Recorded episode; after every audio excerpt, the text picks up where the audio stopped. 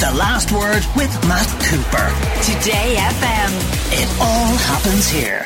Today FM And you're welcome back to The Last Word. Time to find out on the latest movie releases. Roe McDermott, movies editor with Hot Press, is with me in studio. Evening, Roe. How are you?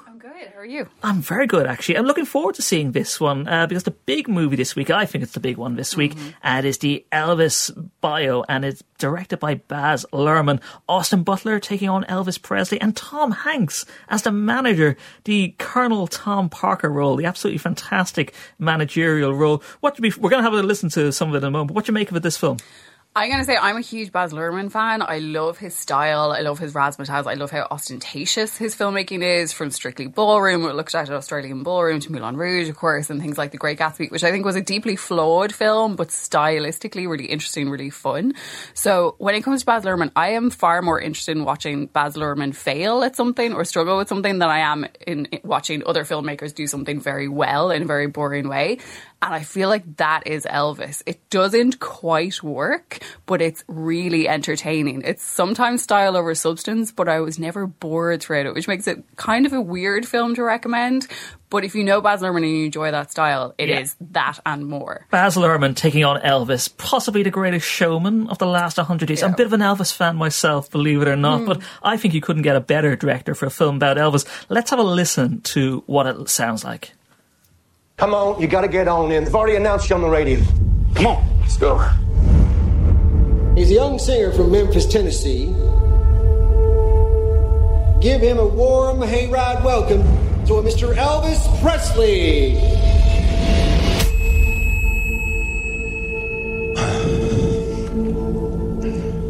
Get a haircut, buttercup. In that moment, I watched that skinny boy transform into a superhero.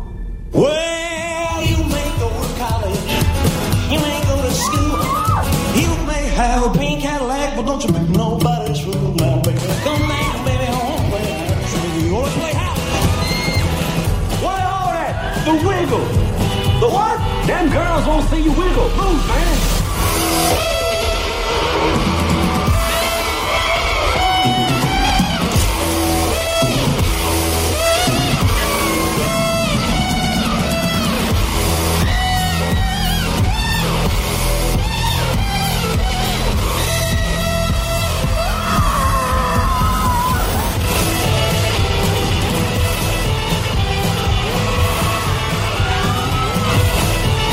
You thinking, Jimmy? I don't know what I'm thinking. Please, Lord, don't let him hurt my baby. Hurt him? Looks like they wanna.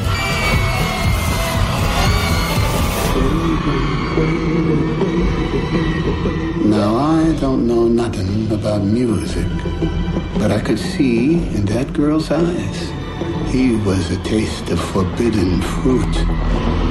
She could have eaten him alive. He was my destiny.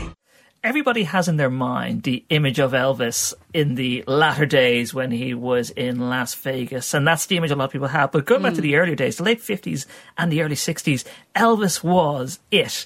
And can Austin Butler get across that thing that Elvis was the excitement around it? The music was different. Does he look and sound like that younger Elvis? I think Austin Butler is really impressive in this role. And I think what's interesting and kind of works and doesn't work about the film is that, the, as you may have heard from that clip, which by the way, doesn't it showcase what a subtle, understated film it is? no, but Tom Hanks plays Colonel Tom Parker, who was Elvis's manager. And Colonel Tom Parker is such an eccentric, strange character. He immigrated illegally from the Le- Netherlands, tried to pass himself off as a southern gentleman, has this bizarre accent, which Tom Hanks plays perfectly well. It's very accurate, but it's still very strange. But he sees Elvis in like very early days. Elvis is taking, he's a young musician, really passionate, but really strange for the culture. He's taking a lot of influences from black musicians, so tying into rock to soul to gospel, even dressing like uh, black people at the time time with oversized suits. And he's so different to the country musicians and the kind of very staid, button up 1950s America that's happening. And Colonel Tom Parker comes from a world of carnivals and he sees Elvis almost as a sideshow attraction, saying, This is strange and wonderful. I want in on this. So we see their relationship from very, very early days. And Tom Parker saying, I can make you huge if we play into this, that you are a white boy. You sound like a black musician. You are scary and sexy and interesting in this way that's new. So let's play into that. So it's really about the that. So we meet Elvis, uh, Austin Butler, when he's really young, when he's coming into his confidence, and we see his first performance on stage. He's up, he's in a pink suit, he has bouffant hair, he's eyeliner, coming after all these very staid country singers. So he looks odd and different, but he's nervous and he's shaking, and that's where the leg shaking comes in, and then it turns into this thing of sensuality and sexuality because Colonel Tom Parker sees the effects he's having girls. So we see him from one of his very, very early concerts, but then we see this really dysfunctional relationship between Colonel Tom Parker and Austin Butler over the course of 25 years because t- Colonel Tom Parker really wants to control Elvis. Colonel Tom Parker isn't allowed to leave the country, which is why Elvis never toured internationally. And we just see the amount of power that he has over this young musician who's never been in the industry before. And so it's about Elvis finding his sound, becoming this sex symbol in America, becoming a symbol of almost racism in America because the amount of people who wanted to take him off the TV, who were levying, uh, levying obscenity charges at him, and it was all rooted in this racism that they didn't want black culture celebrated, let alone normalized, let alone shown on people's TVs.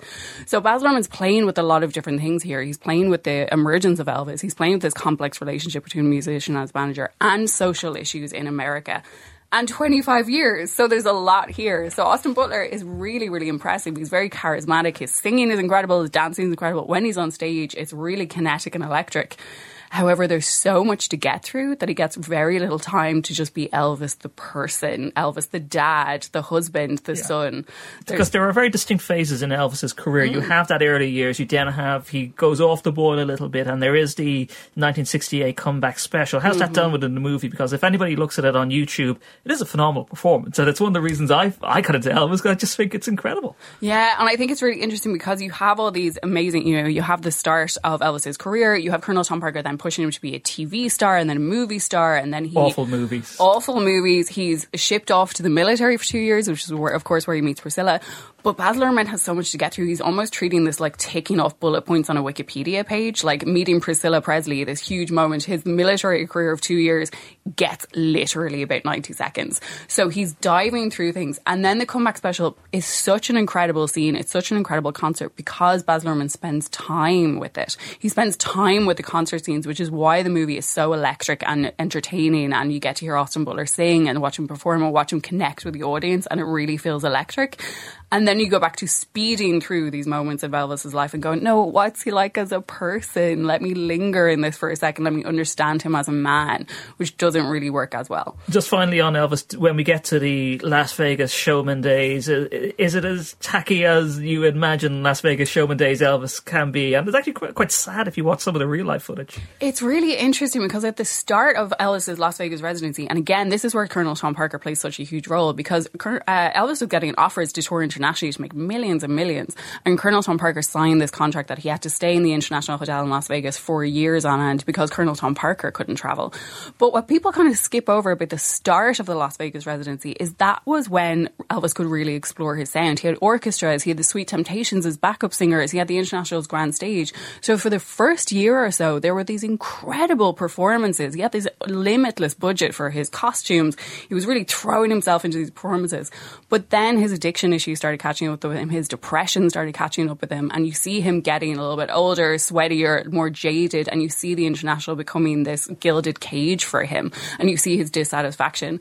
But Baz Luhrmann does kind of shed, he skims over the kind of harder edges of Elvis's addiction, of his infidelities, cheating on his wife constantly, of his depression, because he wants to keep him in the victim role and keep Colonel Tom Parker absolutely as the villain.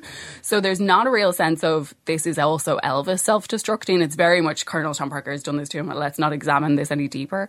And that's what I mean about it being really entertaining, but again, missing that kind of depth of exploring Elvis as a person. But you do see there are scenes towards the end where you see Elvis really struggling, how he shouldn't be performing. He's clearly deeply unhappy. He's not well.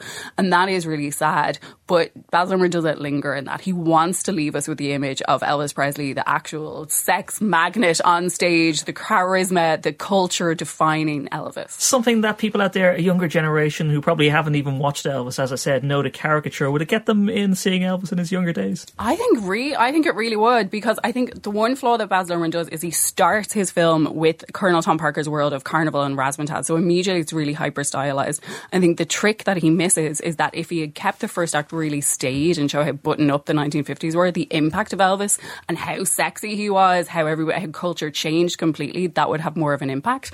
But Austin Butler is so beautiful to watch on screen. He's charismatic, he's vulnerable, he's warm, he's such a brilliant performer.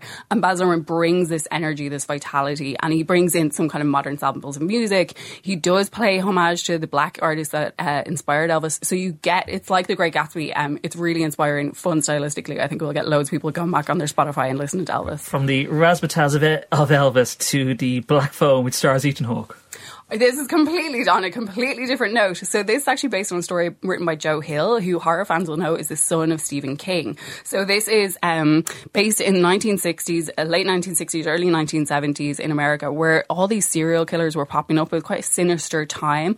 And there's uh, two young kids who are uh, brother and sister. There's Finney and there's Gwen. They live with their father, who's an alcoholic, really vicious. You really get a sense everything is coated in grey. You really get a sense this is a hard time to be a child. Like the parenting is hard Life is Hard. There are missing children posters everywhere. And there is Tales of the Grabber, who is a man who going around in a black van taking young boys, and five young boys have been taken already. And quite near the start of the film, Finney is taken by the grabber, who comes in dressed up as a magician. He has an eerie mask on. When he takes little boys, black balloons are found at the site. It's very eerie, very strange, but it's playing into the social darkness of this time, the fear that children have. And it's about Finney's experience uh, being in the dungeon or the basement of the grabber but also of his little sister Gwen, who is determined to find him, and nobody is taking her seriously. Uh, sounds a very dark horror film. We're running out of time. Is it worth it for people out there who are horror fans or for people looking for something different this weekend? I think it's an interesting mix of social drama and uh, horror tropes. It's not really jumpy, scary, but if you like Stranger Things, if you like It, if you like this combo of kind of childhood trauma and something supernatural, it's an interesting blend of genres. Roe McDermott, thank you very much for being with us. We'll talk to you next week. The last word with Matt Cooper. Today FM. It all happens here.